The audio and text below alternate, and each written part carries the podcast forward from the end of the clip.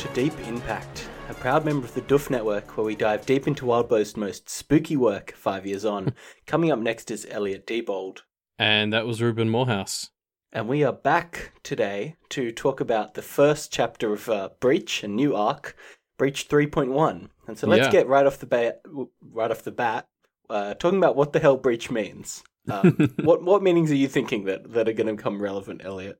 Uh, I mean, definitely like a breach, like a breach in your defenses. Like, you know, if Mm. you had a house that no practitioners or others are meant to be able to get into, and is somebody somebody getting in would be a breach. Yeah, interesting. Interesting hypothetical.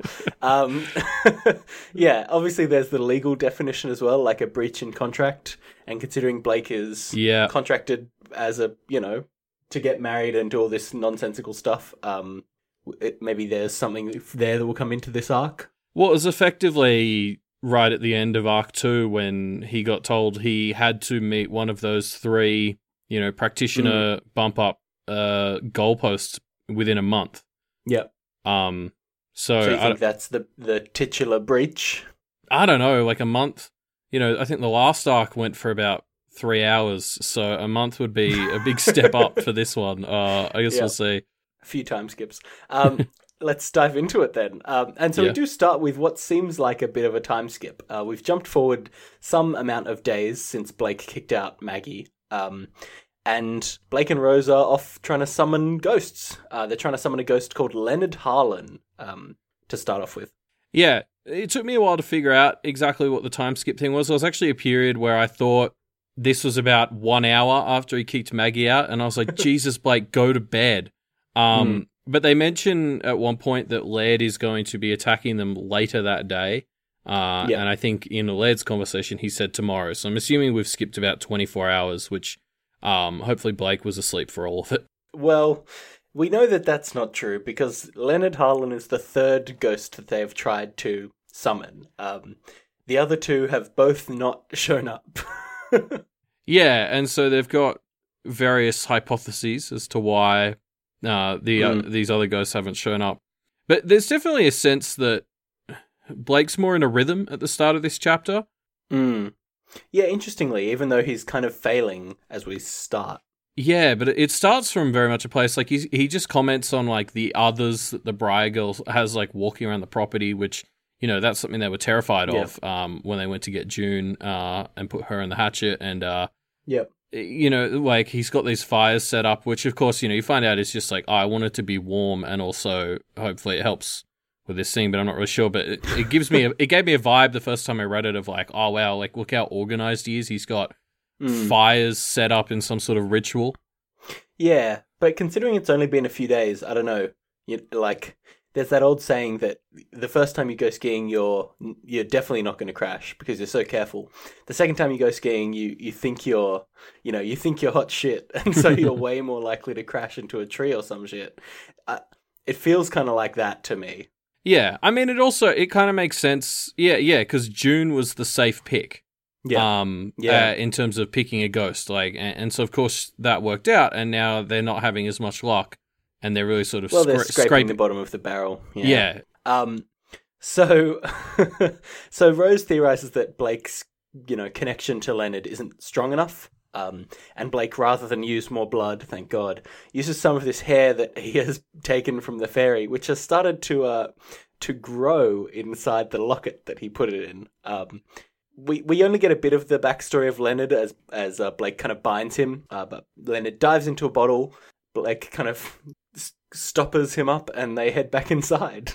yeah so it's kind of creepy that the hair's growing like out of the locket and up the chain um it doesn't seem to bother blake that much which is which is interesting I maybe this is he, he kind of feels like he should be bothered. Like I get the sense he he he sh- he would be bothered by this, but he's just still not not back at full like awareness in my mind.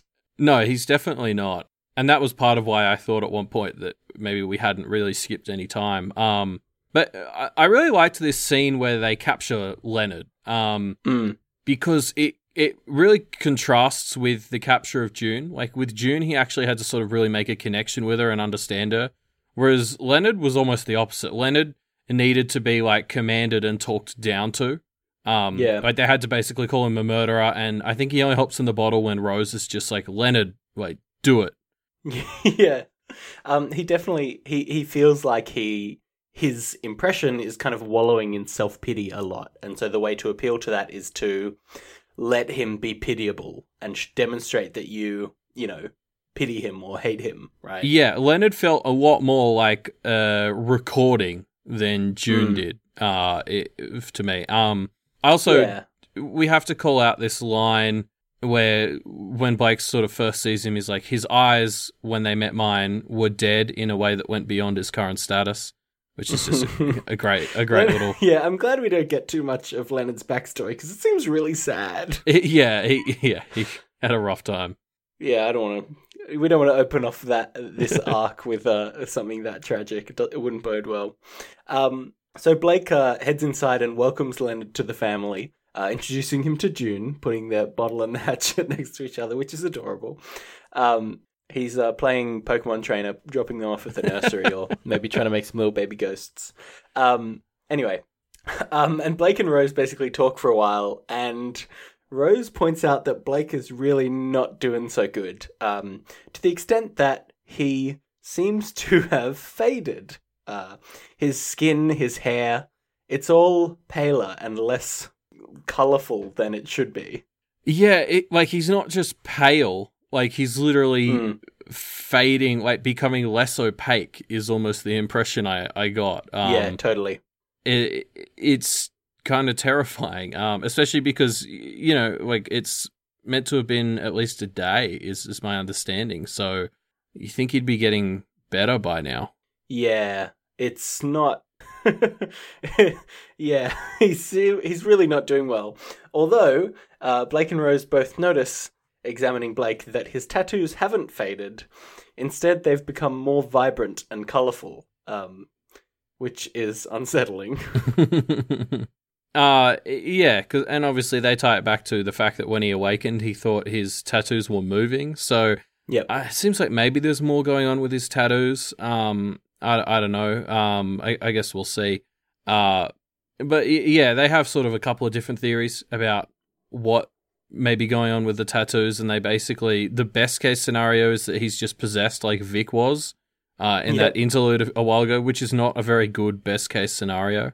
Yeah, no, I think we explicitly pointed out during that chapter that this sounded like the worst possible thing that could happen. so the fact that that's your best case isn't great.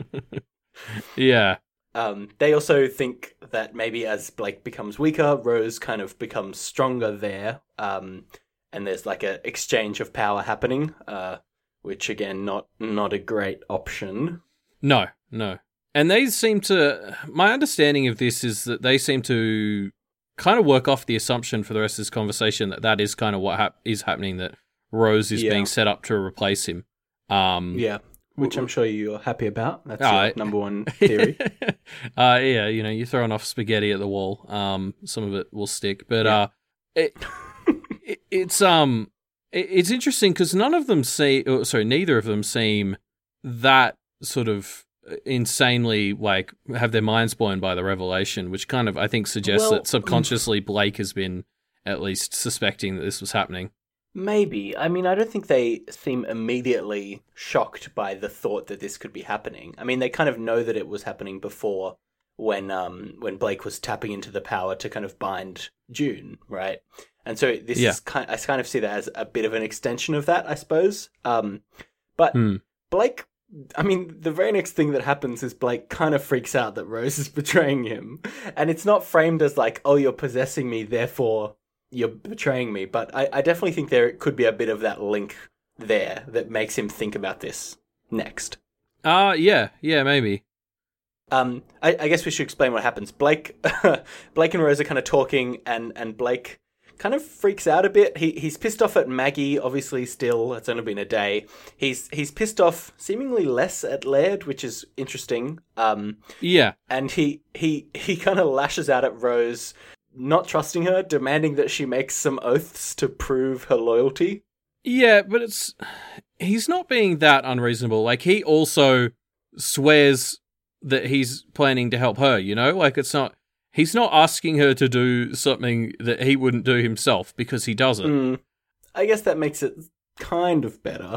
I, I don't know. This is know. this is one of my pet peeves in you know fiction as well as in real life. I guess when when people get mad that the other person doesn't implicitly trust them. Like uh, you see it a lot in in uh, rom coms and stuff where it's like uh, people get real offended because the other person wants them to sign a prenup. Like I, I don't Yeah. think it's unreasonable for both of you to just promise to be on the same side. It, it's so easy and just makes it not a concern. Especially in a world where your word is literally binding, it does kind of make sense to just be like, yeah, I, I mostly trust you, but let's just say it explicitly anyway. yeah, but like because Rose's whole argument is like, oh, if you start second guessing everything I'm saying, then like you know it, it shows like bad trust, and it's only one step from there to to thinking about like me as your enemy. And it's like that's the Mhm. whole point. If you if you say it, say that you're not, then he knows that you're not. yeah, Um, yeah, But yeah, so I was I was very I- on Blake's side when he, he when he says please get the fuck over it to her when she's bringing this. I was like yes, um, yeah. Uh, so they do they do swear loyalty to each other. Um, and then Blake pull, pulls a Blake. Uh, he he basically heads outside, calls out to Briar Girl, and says, "Hey, I want to meet." And she kind of sends an other to them to to lead them to her. Um, yeah. It's like oh we've been emotionally sorted for 15 seconds. Cool. I have an idea. uh, I'm going to do it. Are, are you coming? Like Yeah.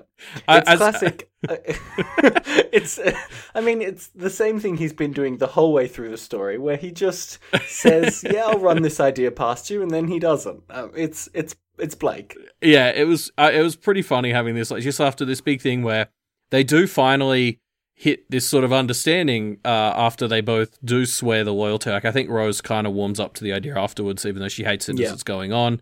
Yeah. And there's all sorts of tinfoil I can I can say about why she was so against it, but um, it, it is very much. It's like as soon as they're finally back on the same level, Blake's just like, cool. Now I can now I can run off head first. Um, Yeah. which is just Um, yeah, so I like him. that Blake Blake says to the other, "I'd like a promise of protection."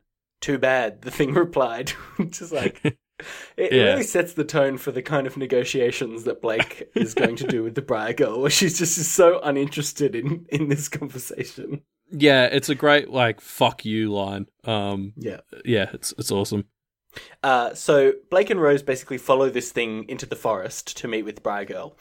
And Blake notices that as they walk, they're getting surrounded by others. And it's interesting. Blake and Rose are kind of having a, a just merry old chit chat as they head on their way. Yeah, like I, I and I, I kind of like. There's a, a bit of a badass line by Blake when Rose is sort of like, "Do you know we're being followed?"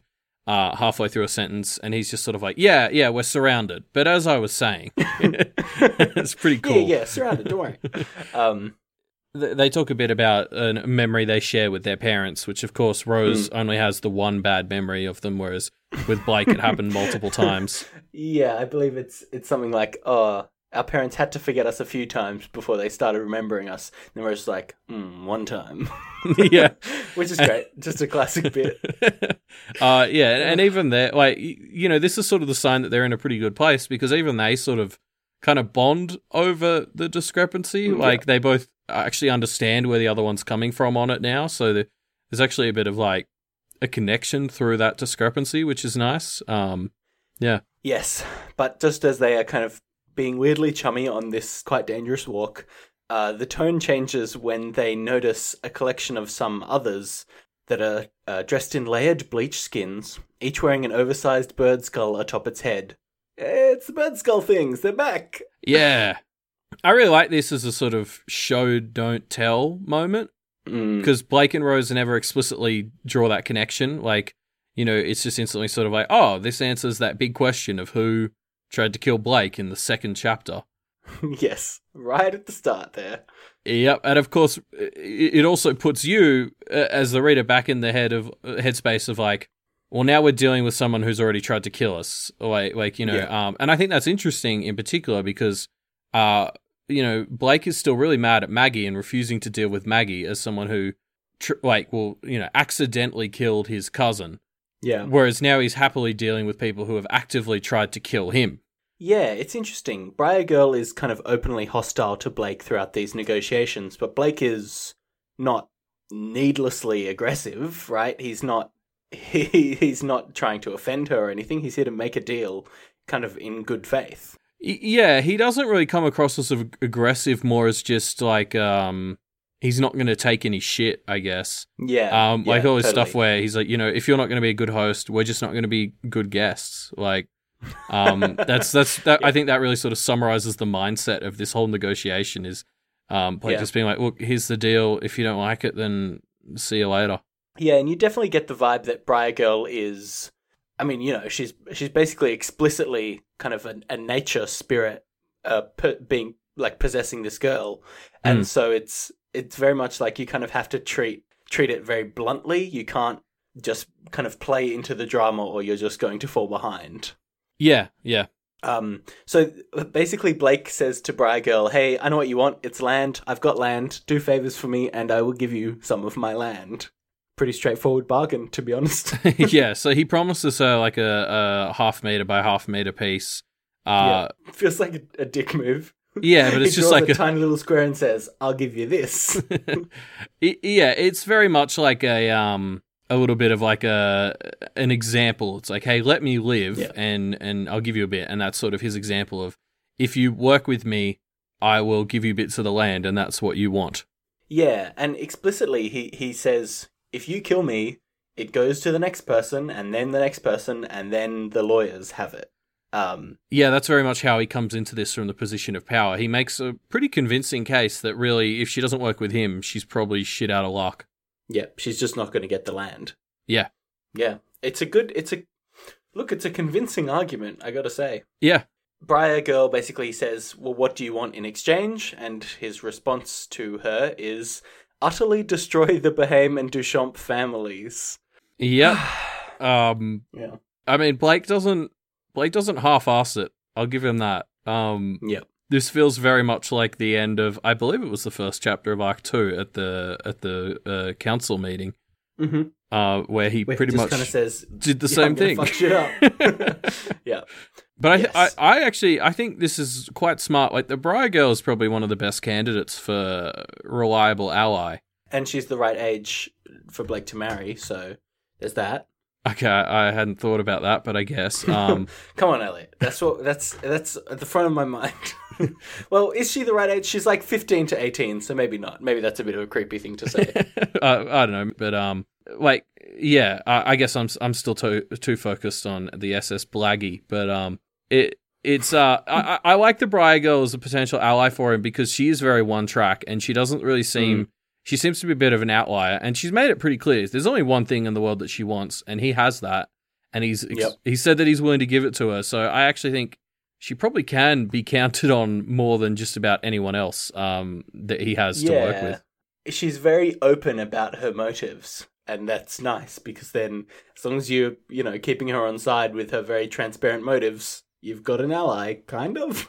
yeah, well, a- and, like, look, I think it's pretty clear. Blake is primarily interested in just surviving and then probably trying to get out of the life. Like, he's not really looking to maintain his family's dynasty in, in terms of the practicing or whatever. So, yeah like, he, he giving up the land is probably something he'd be keen to do. Um, Yeah, so it's kind, of of a win-win for him. yeah, Although he he doesn't actually have it, right? Like he doesn't own the land yet.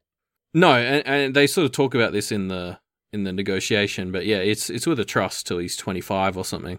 Yeah. anyway, so what do you think? Do you think Briar Girl can be trusted, Elliot? I do, um, which probably means she can't.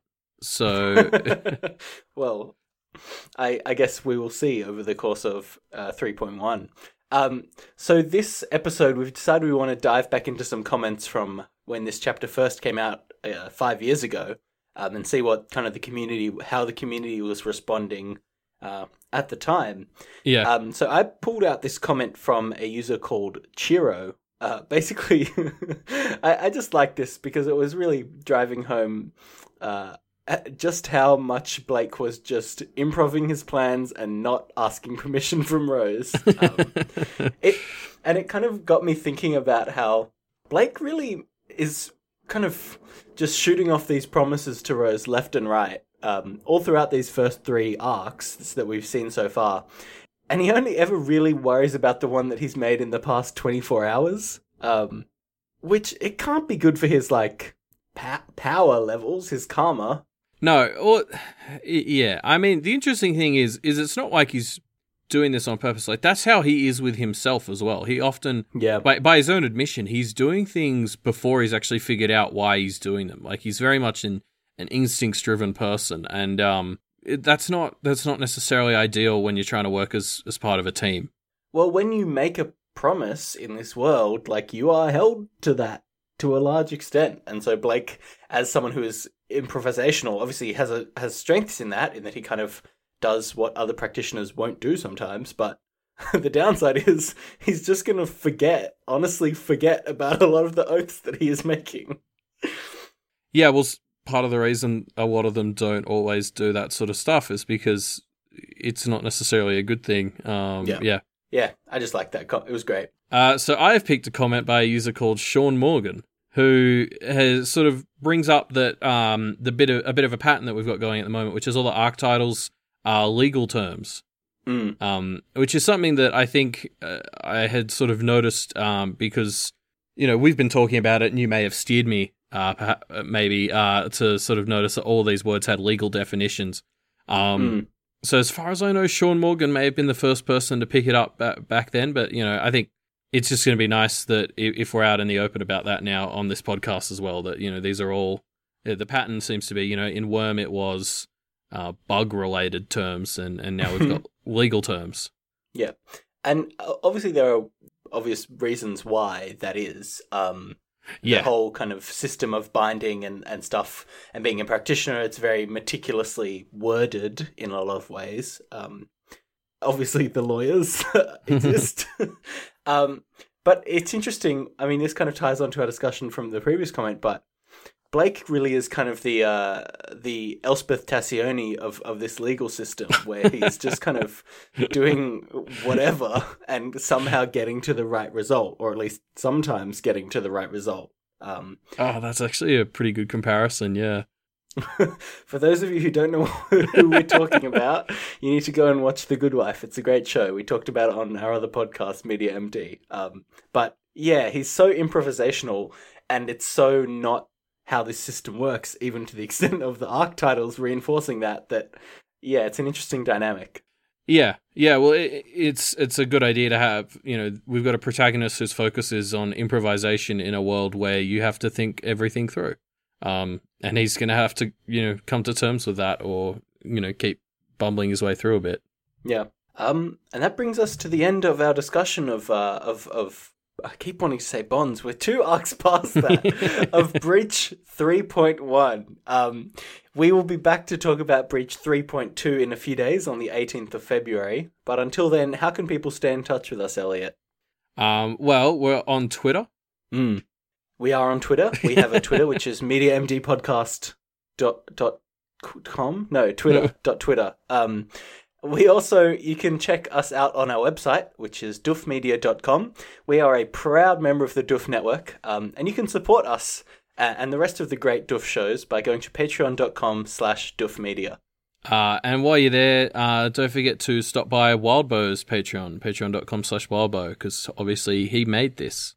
Yeah, he made this thing that we now talk about. so that's pretty cool. Give him some money. He's making some other cool stories that you should probably check out as well. Um, if you want to uh, converse about Breach 3.1, you can find a link to the discussion thread in the show notes on the episode description down below. Um, but until the 18th of February, you'll have to kind of stay on there. And then we'll see you then for Breaches 3.2. See ya?